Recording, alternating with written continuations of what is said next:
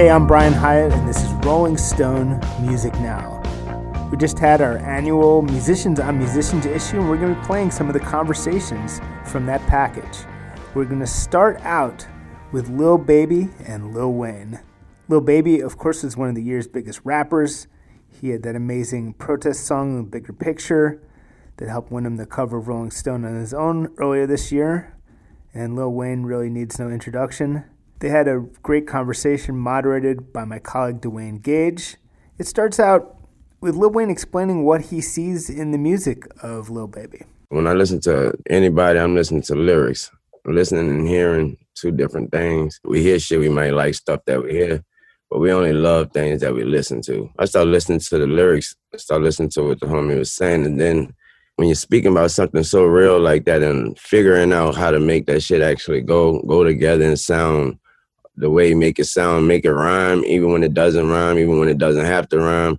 That's when you're discovering something within yourself and you're discovering that, wait, I am creative enough to do this shit. I am more creative than I think I am. I can hear that inside of it when I listen to it. Baby, we all know like Wayne the pioneer. And what ways did you say like Wayne style um, had an effect on you? Um, I always felt like Wayne did what he wanted to do in a sense. And the reason I felt like he could do whatever he wanted to do because he put the numbers up behind it. So that's the way I'm kind of right. I'm gonna rock out how I want to rock out, as long as I put the numbers up. You know what I'm saying? Like, so I'm on some like, as long as I do what I need to do, shit'll be smooth for me. Speaking of numbers, the runs that y'all go on, or when it come to features, back to back tapes and albums, how do y'all keep up that work ethic and like keep fans wanting to hear you? I just do it. Like I just keep the grind and keep on at it. ain't like I'm like, man, I gotta do this so my fans can keep on doing this. I'm just being me and just doing what I'm doing. I done got to a point where I feel like this shit made for me or like, you know, this what is destined for me to do to the point where I'm just doing it. I don't recall a point in time where I ever went back and said, okay, now I gotta do this for this specific situation or I must do this for this. It's just I do what I do what I love to do and plain and simple and then hopefully it works. And then I got great people around me, like my bro Mac. I got people like that around me. That's going. They all he always know what everybody want, and I shoot for the goal and hopefully I hit it. How did you develop that work ethic? On my end, I think it comes from just the hustle and the grind, like period. Knowing the hustle and knowing like we go hard at what we do. Like follow the studio all day, we trap all day. Like what we used to. Like we some all day niggas. I got it straight from Birdman. Birdman, Mannie Fresh and uh Ronald Slim Williams. That's what they embedded in us. You know I mean? Like they went to the studio Monday through Monday. So they they put this in my head since then that you must work no matter what. You know, they was literally I was 14, I was 13. They had no problem with knowing that I had exams or whatever. you know what I mean? They ain't tripping about none of that. You need to be in the studio. We need that verse. In the studio, it's like the same thing. And for me, it's like I always the outcome. Like we do this shit right, we can go on the road, we can go see all these females, we can get all this money. It's like my outlet. So like nigga go hard for this shit. How would you say being from where you from, how much that shaped you? I feel like it shaped me a whole lot because you know, that's my swag, that's my flavor, that's my flow, that's my talk, that's my walk, like my everything where you come from. You know what I'm saying? I feel like you come from is 90% you. You know what I'm saying? Cause when you come from, your environment, that make you think a certain way, that make you act the same way. You know what I'm saying? That's how I feel. And what about you, Wayne? Like being from New Orleans, how did that how did that shape you? Being from New Orleans is the reason why I am a rapper, bro. You know, pl- plain and simple. Um, my oldest son, he's doing an assignment for school right now, and he asked me uh, this week. He was like, "Dad, I have to do assignment. It's on you." He's like, "So can I ask you a few questions?" And his question was, "Which rappers influence you to rap?" Actually, I was like, "Your teachers or your your friends, they're not gonna know who Ronnie little brother is, they're not gonna know who that is. I was like, but my answer is because I'm from New Orleans, we have a thing. Everybody have block parties, but we have them. We had them very frequent back then. You know, they were like a concert, but the mic was always open mic, and so you know those regular guys who was rock the every um, block party, they became superstars.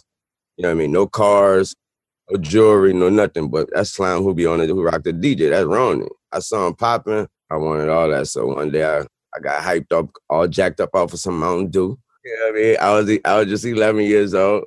I walked up to the DJ and asked him, let me see the mic. And shit, he let me see the mic and I did what I did from there. And what's your process going into like writing a song versus like maybe writing like an album? I got the same process, honestly. My whole process when I walk in the booth is like go hard. You feel me? Like that's I'm thinking like I'm thinking make a song or this a feat. I'm just thinking like go hard as I can go on this beat. You get what I'm saying? I approach it a bit different. Of course, I got to I want to know who's the song for and what's the song about, and that after that, then I'm I go back into little baby mode, like he just said, just go in there and kill it.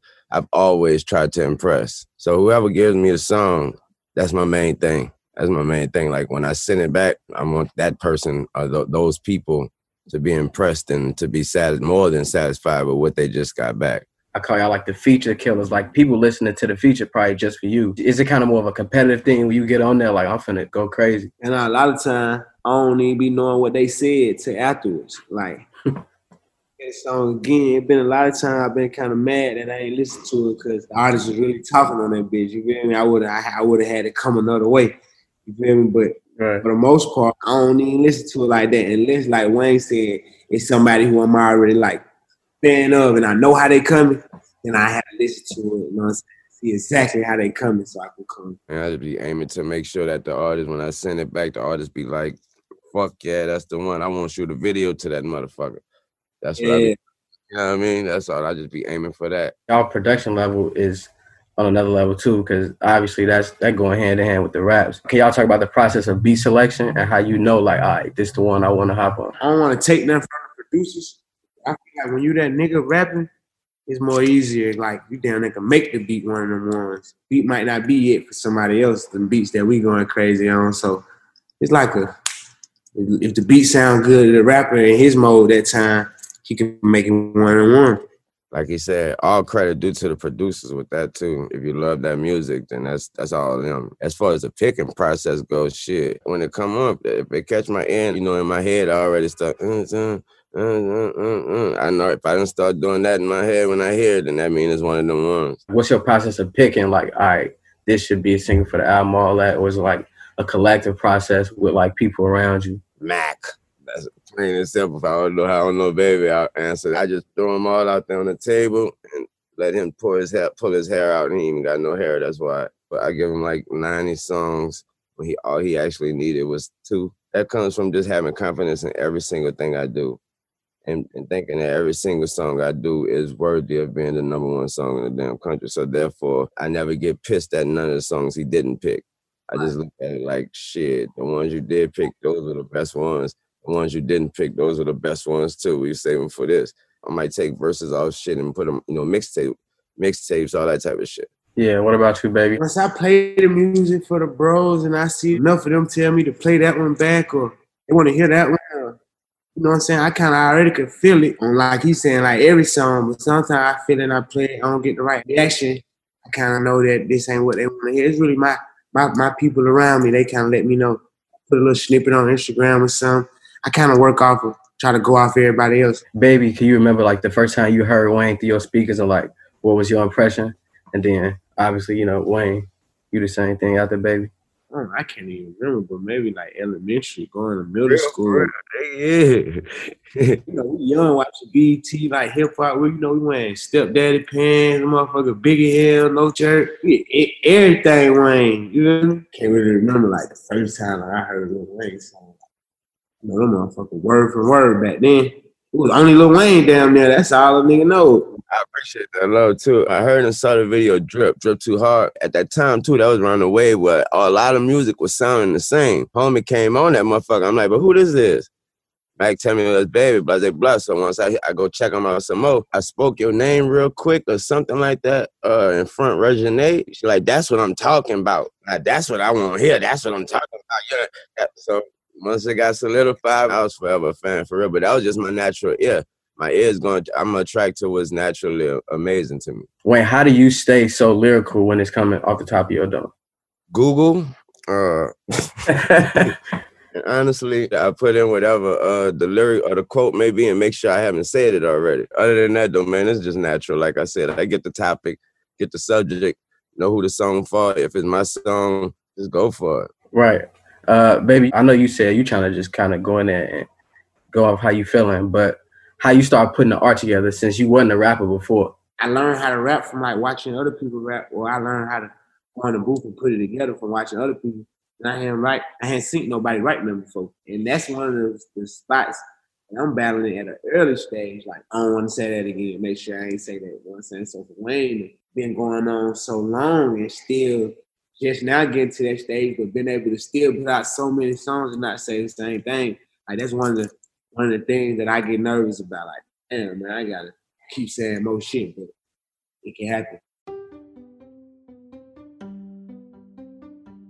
If you're shopping while working, eating, or even listening to this podcast, then you know and love the thrill of the hunt. But are you getting the thrill of the best deals? Rakuten shoppers do. They get the brands they love with the most savings and cash back, and you can get it too. Start getting cash back at your favorite stores like Macy's, Adidas, Walmart, Nike, Wine.com, Samsung, Lenovo, Sephora, and more and even stack sales on top of cashback. It's easy to use, and you get your cash back through PayPal or check. The idea is simple stores pay Rakuten for sending them shoppers, and Rakuten shares the money with you as cash back. Download the free Rakuten app and never miss a deal. Or go to Rakuten.com to start getting the most bang for your buck. That's R A K U T E N.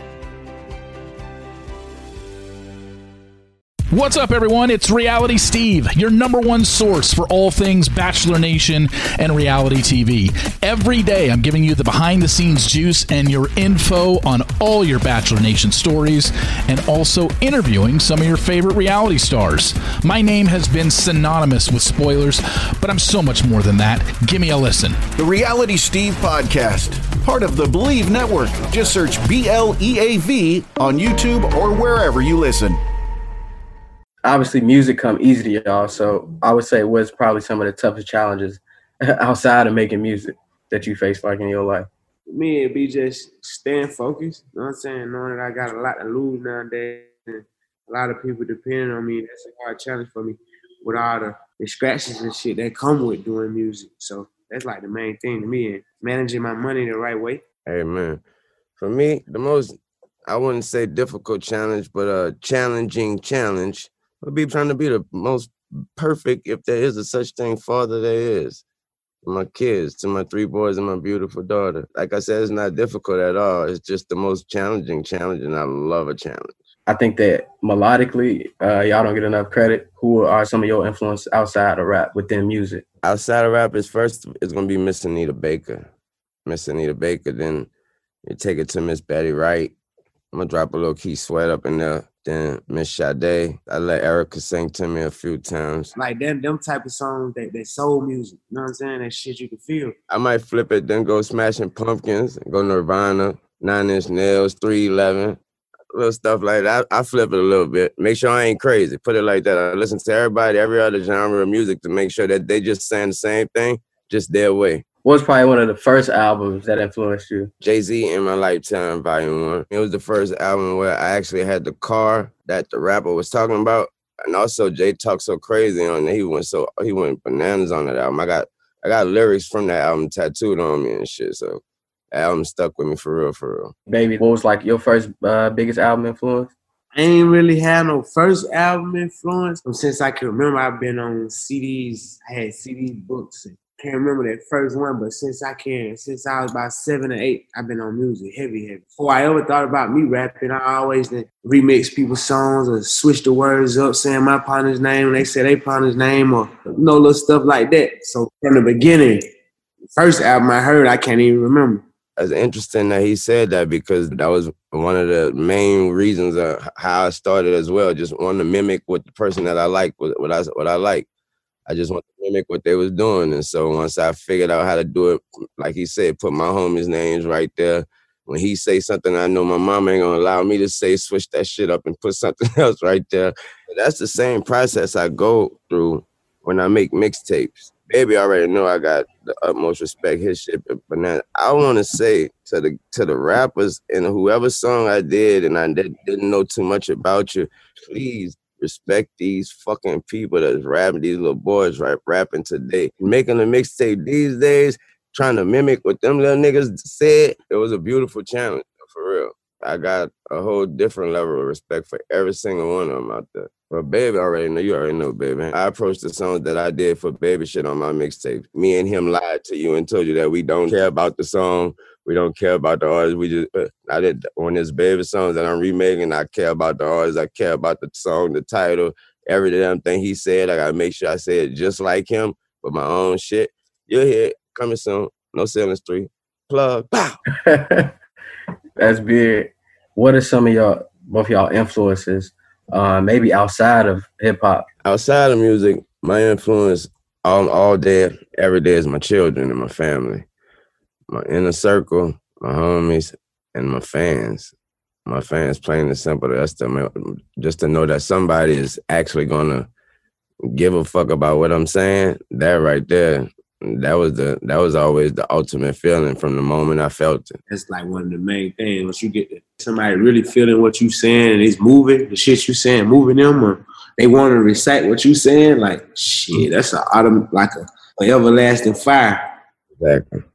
And next up is Brittany Howard and Margo Price. Brittany Howard is, of course, the lead singer of Alabama Shakes and Thunderbitch, and most recently had a great solo album called Jaime. Margo Price is a really talented singer songwriter from Nashville, and the two of them are actually really good friends, and they had a lot to say to each other. This conversation was moderated by Marissa R. Moss. Let's jump right in. Out of all the bands you've been in, like Thunderbitch, Bermuda Triangle, Alabama Shakes, what is your favorite band? Or, or the band you have now that you are self fronting? Like, yeah, that's a great question. All of it to me feels very different. So um, different. It's like having different members of your family. Like to me, Alabama Shakes was like, you know, that's your brothers and sisters you grew up with. And the Bermuda Triangle was like soldiers in battle or something. You know what I mean? Like it's your new family that you made. And then Thunderbitch was like your friends that yeah. you know, you'd go out, stay out late with and do crazy mess with. And and then there's this group, which is like for the Bro like a no like a tr- like a leader like i'm like yeah. this is my message and this is what i'm trying to say and this is the intentions behind it and i f- it feels like a baseball team or something like we're gonna get it done we're gonna go out there yeah. and spread all this like goodness so everyone was different but i mean if i had to choose i might say thunder bitch is my baby it was a time where i was becoming really powerful in myself and uh being thunder bitch felt like I was 30 feet tall. Oh, yeah. Let's talk about your record. Let's talk about that's how rumors get started. Now, I'm sure this is the question that like you've been asked the most, but like, uh, what's up with that title? How'd you come oh, up with it?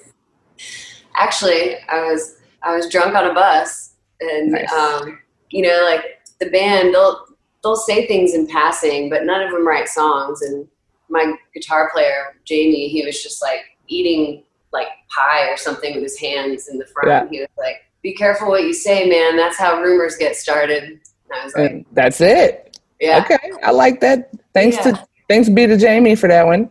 That's right. Well, what's something that you guys have kind of learn from each other over the years, over the course of your friendship? I mean, I saw Brittany blow up.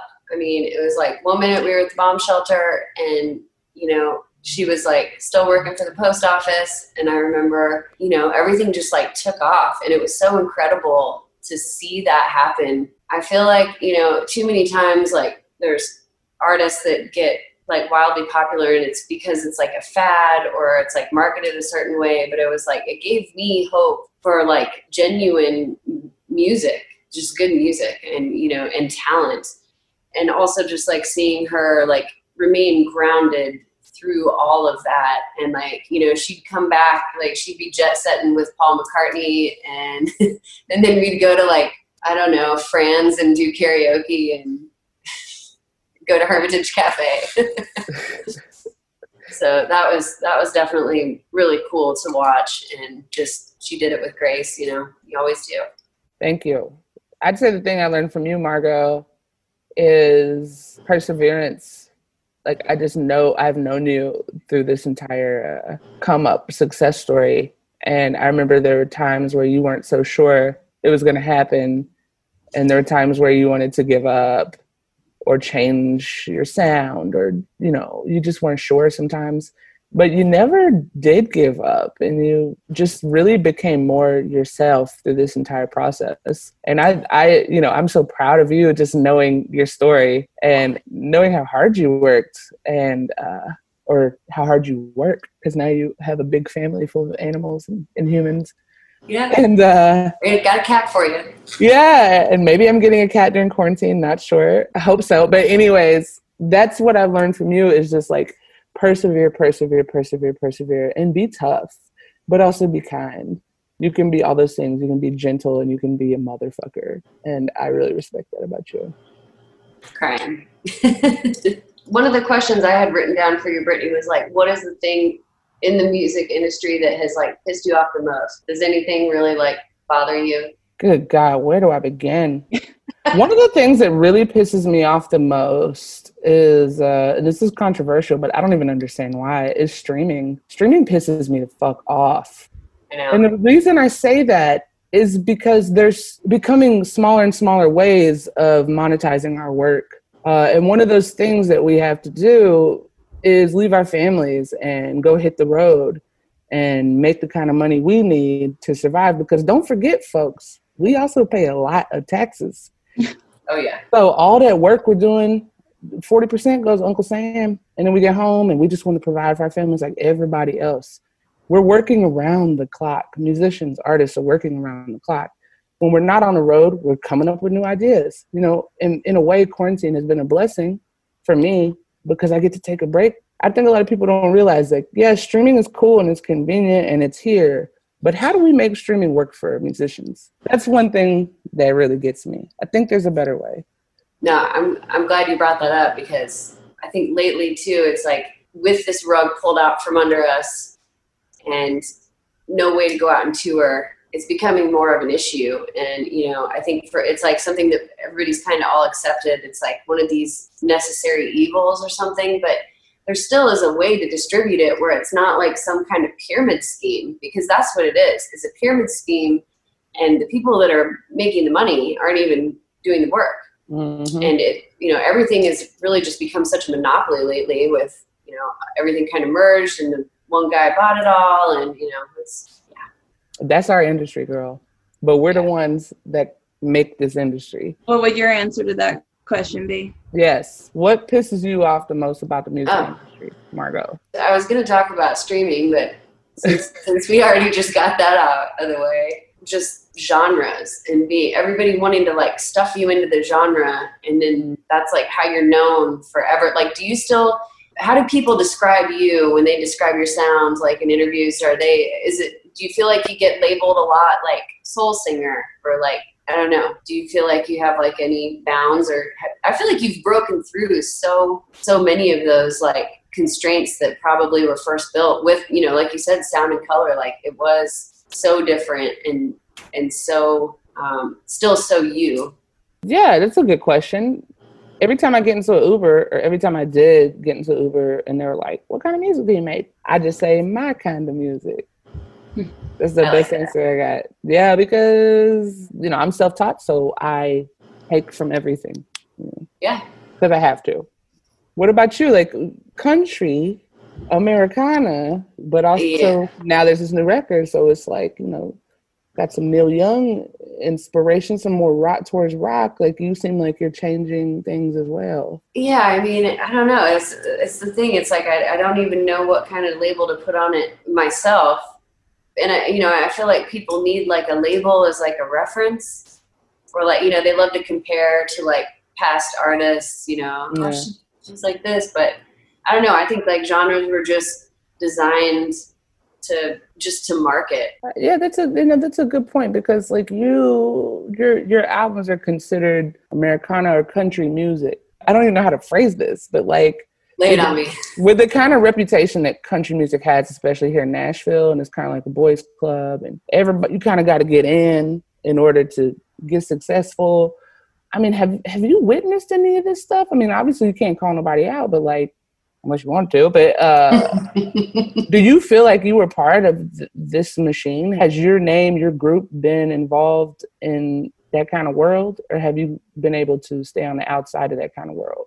I, I feel like that was like my ambition with this third record too was like to not have it everything all like drenched in in only country instrumentation, you know, because I hear that for sure. Yeah. yeah, you know, I was like, I didn't, I didn't want fiddle on it. I didn't want pedal steel, and not because I don't love those things, but because there's more than just one genre of music that's interesting, you know.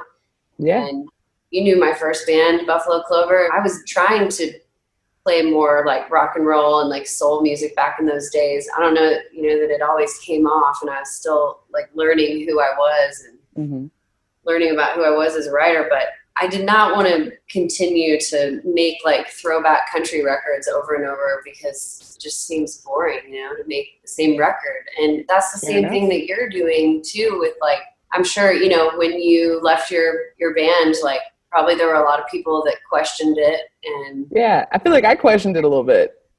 well, yeah, I mean, but you were the band. I mean, even though they were the band too, it's like you were writing the songs, it's your voice, like Yeah. you know. It, it was it was different collaboration. I liked collaborating with them to be honest. It was like I, I felt comforted by having Yeah. someone to have ideas thrown at and back and forth and sticking things to the wall. I, I really enjoyed being on a team. I think I was more exploratory in myself, just like, what if I really could have the confidence to do this by myself? Because that's what it takes. I mean, you got it takes confidence because you could you could blow this whole thing up and then you're then what?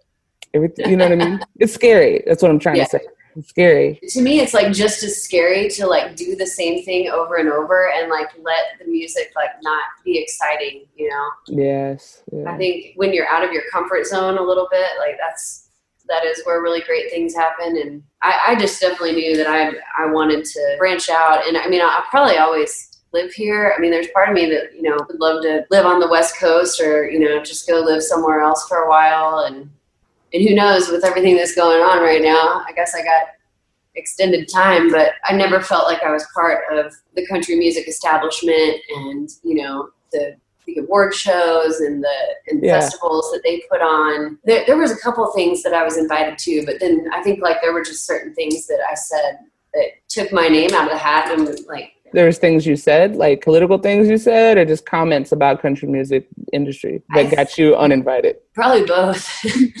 but you know, it's like with the gun control issue and like you know the shooting that happened in Vegas and hmm then the way that that was all handled, maybe it was CMAs or whatever, it just all kind of got washed over. Nobody wants to say anything bad about the NRA, and I'm like, well, fuck them, or you know, fuck Trump, fuck whoever. I'm not, I'm not going to play their games, and I don't care about co-writing with any of those people, and I don't care about the awards or the or the clique. See, that's what I'm saying, folks. Margo Price, she sticks to her guns. She is who she says she is. She walks it like she talks it. What you see is what you get. That's what I admire about Margo. And next up is Phoebe Bridgers and Lars Ulrich of Metallica. Now, Phoebe, of course, released the great album Punisher this year. We had her on the show by herself. She also has a couple of EPs out and no doubt is working on a ton of other stuff. The two of them seemed to get along really well. It was a great conversation, moderated by my colleague Kory Grow. Here's how that went. you guys know each other. I know you guys met. Um, maybe just if you want to start off with Phoebe, how do you how do you know Metallica, and and maybe Lars too? Just you know, what do you know about Phoebe? the first time I heard Metallica, I think it was a off-road video game that my brother got, but I just like loved the music to it and it happened to be Metallica. And then my fandom kind of blossomed. Obviously, I was a kid and the early 2000s, so it is always kind of a gift when a band that you just get into has an entire catalog already. Like they're still putting out albums, but you just you get to go back and like listen to everything. it's pretty crazy how especially the last album came out and i would say probably 50% of the kids out there are 15 or younger and are seeing metallica for the first time i can see it in my own kids you know especially my youngest his favorite band is like black sabbath and he's you know listening to all these great black sabbath songs and but he has no real understanding of the fact that the music he's listening to is 40 years old or 50 years old and it doesn't seem to have any role in his enjoyment and his connection of what what he's experiencing. It's just so amazing how um, music just continues to cycle through. Did a lot of the music that you grew up with come through your brother? Yeah, I think so. A lot of it came from my parents, but my parents were pretty deep in like the Laurel Canyon kind of like folk scene. I'm actually curious what you think about this because when I was a kid, it was like nu metal and stuff was happening, and I didn't vibe with it that hard. I liked, you know, like older metal bands always. I was curious what you like what your relationship is to people referencing Metallica. Have there been instances where you feel like flattered or you're like, "Oh man, that's so cool. Like this little kid is learning my drum parts." Or are there times when you're like, "Jesus, like that's just exactly something that we made but like worse." Well, I have a lot of mixed emotions about it. I mean, most of it, and I know you can relate to this. I guess I've always tried to speak my truth, but you learn kind of along the way that that truth is often momentary. And, you know, it's just sort of like, so you say something and then you, you read it a month later, it comes back to haunt you. So I have so many mixed emotions about what you're saying. Um, but I understand that Metallica has made a difference. And obviously, I'm super proud of that and super grateful.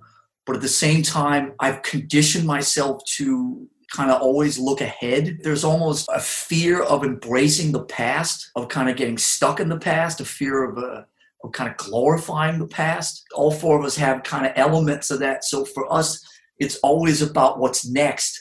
It's always about the future. So, what's your favorite Metallica record? Well, you know, my favorite Metallica is the one we haven't made yet because if that's not my favorite Metallica record, why do it? I mean, you have great fans too, but you also have fans that ha- that are pretty entitled and have ownership over you and are like, these are the real Metallica records, and then like fuck them after this time. And then, like we were just talking about, you also have 15 year old kids who are seeing their first Metallica show. That's what changes a band from having like longevity to just being like, well, we should probably do what people liked last time that we did.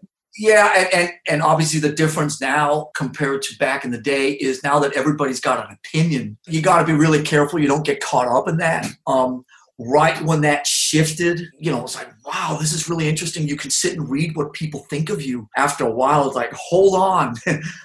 that can go someplace maybe not great, you know. So I think there's this this tendency to kind of glorify, I guess, you know, Master Puppets Ride the Lightning and Justice for All or whatever. Those are the guys that maybe have the, the loudest voices.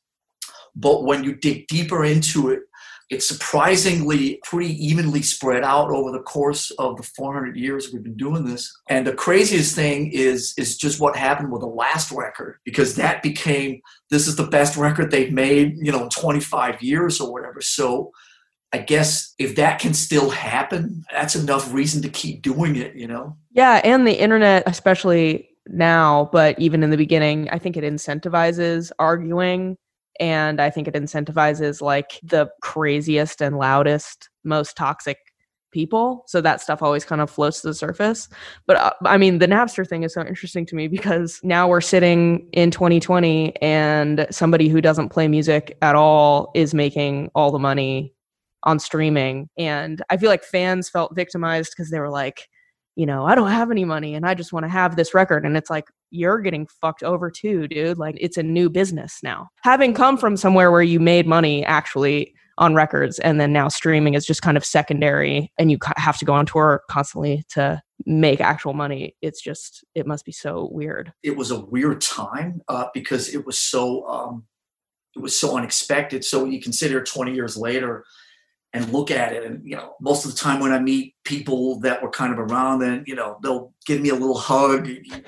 thank you for standing up for musicians, man. And thank you for having our back. There's no glory in any of that shit at all. Uh, I find no victory at all. It left me kind of shell shocked because it, it was so unexpected. And it really started more as a I don't know, like a street fight. It was like, wait a minute, one of our songs is playing on a bunch of radio stations in the Midwest. It's like, what the fuck is that? You know, it was a song we hadn't released yet. So we started tracing it back, and it was like, Napster, what the fuck?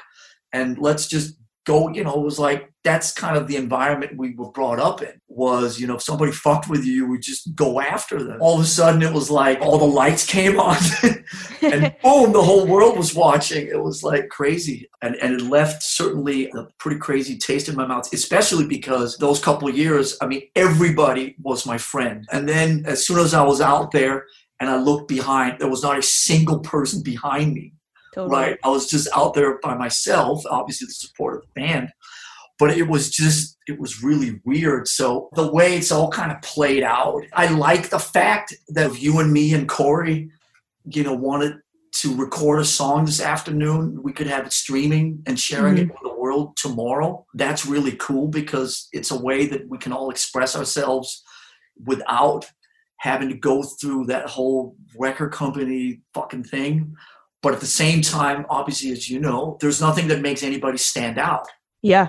How do you separate the Phoebe Lars and Kory band, you know, from the other Phoebe Lars and Kory bands that are on the same street? Mhm. You know, and, and and and that becomes so hard. The amount of great shit that's out there that just doesn't find a way to rise up. So there's a, a positive and a negative to all that stuff uh, that you're talking about. But you know, one thing I was let me throw this back to you because I'm very proud of what we've done with Metallica in the last five years. We've made a real effort to really engage our social media, but it's still something that's kind of new to us. It's never been something that you've been an artist without.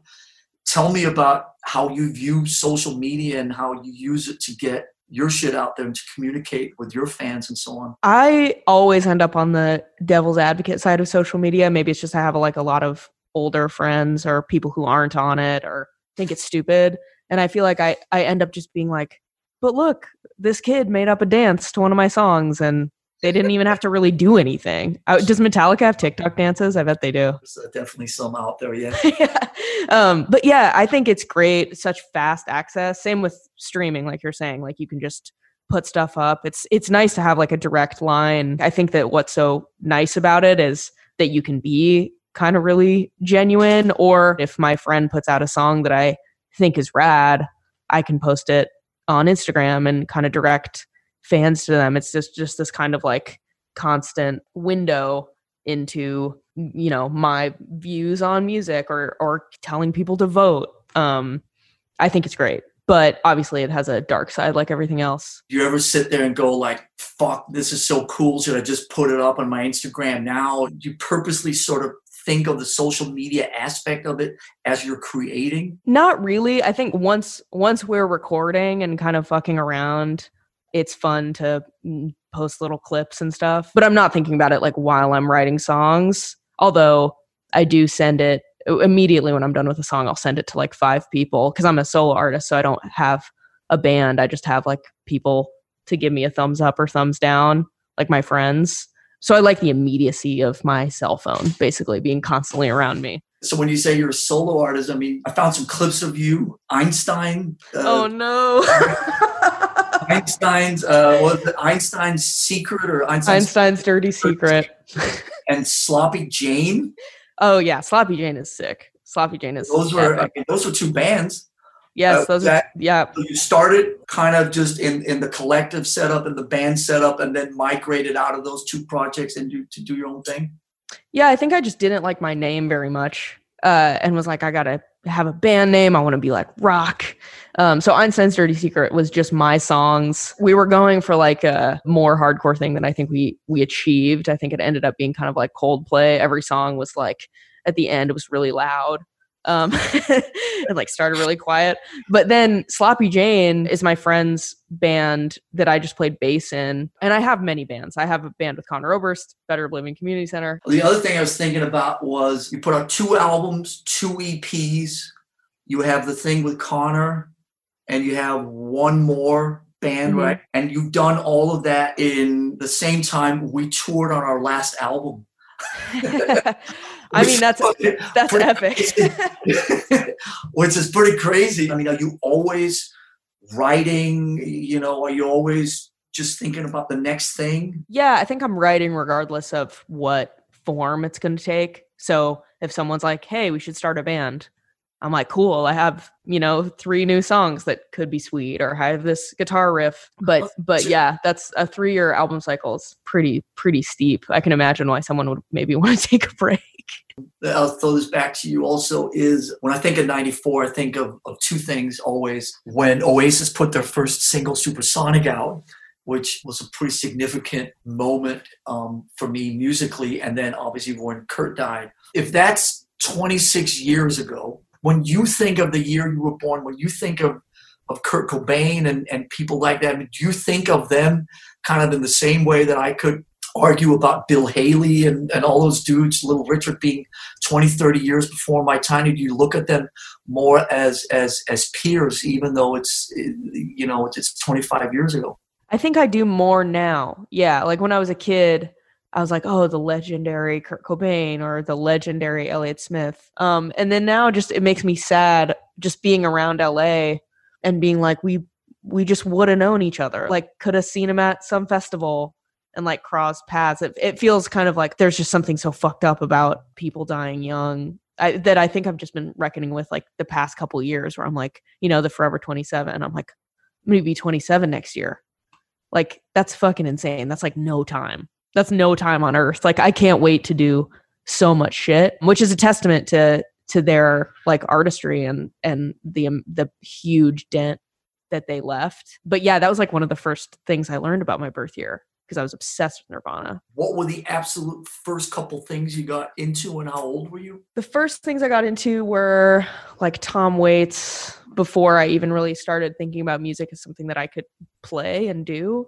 Um, I remember being very resentful of like piano lessons. Nobody's teaching me Tom Waits and Nirvana and Jackson Browne. Pretty eclectic, but all from my parents.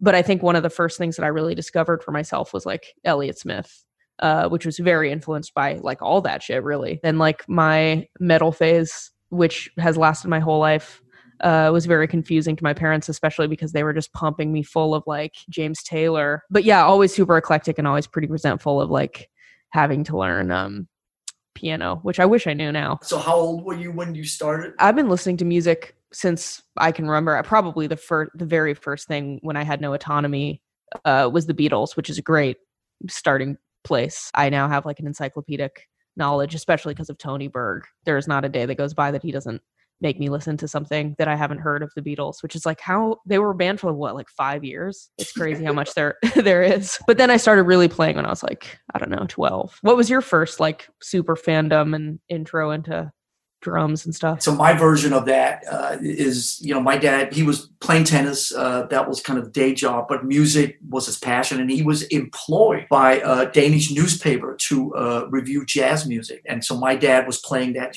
every day coming on he had a, a, music room that was next to my room and it was just blaring all of, of those artists uh, especially like dexter gordon and, and uh, charlie parker and occasionally uh, there would be not so much Beatles, but there would be Rolling Stones, mm-hmm. Doors, and Hendrix, Zappa. And then when I was nine years old, I saw Deep Purple, and that sort of changed my life. And then English music, just everything that was coming out of England. It was Deep Purple, Black Sabbath.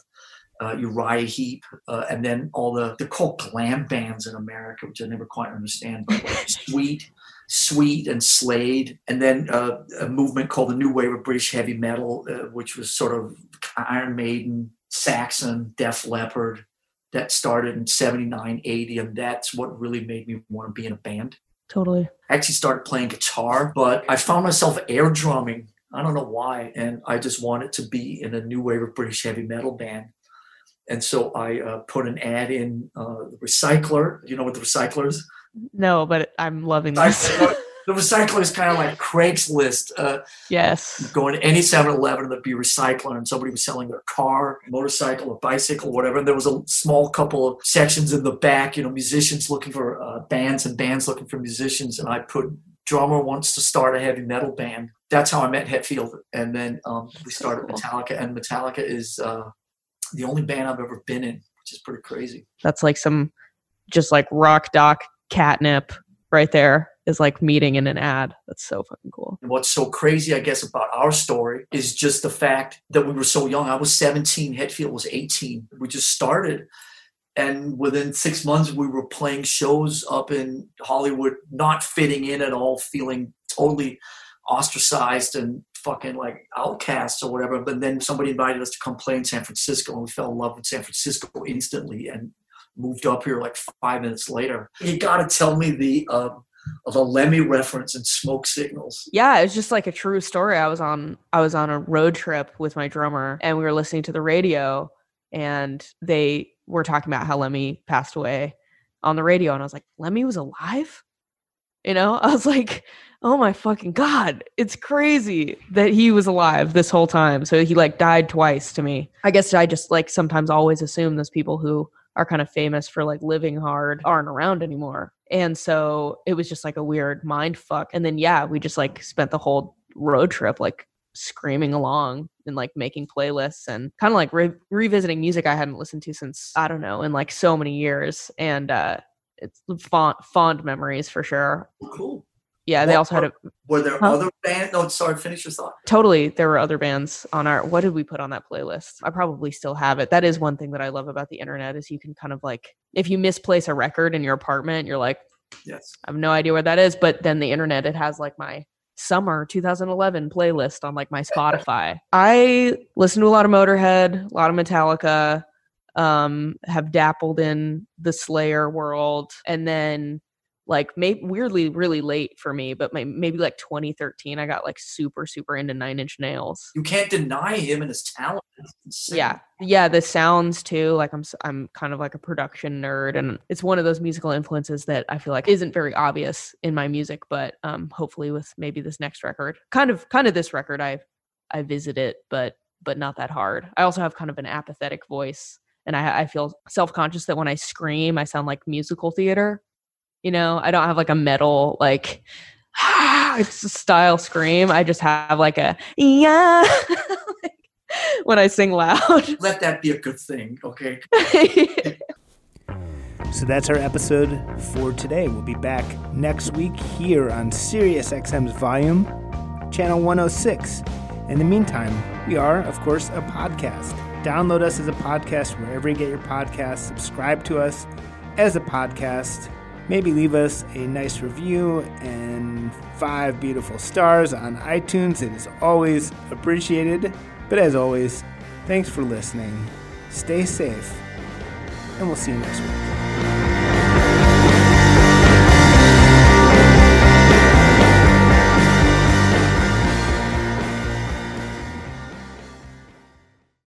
Welcome to Talkville, the ultimate Smallville rewatch podcast. Guest star Sarah Carter as Alicia Baker, although I didn't really work with her a lot. But Tom did, and they had some real big smoochy scenes. Yeah. Can we talk about that? Could there be any more sex? What was a three page makeout scene that just kept going? Good Lord, we get it. They have chemistry. Jump in now or catch up on any of the past seasons of Talkville on YouTube or wherever you listen.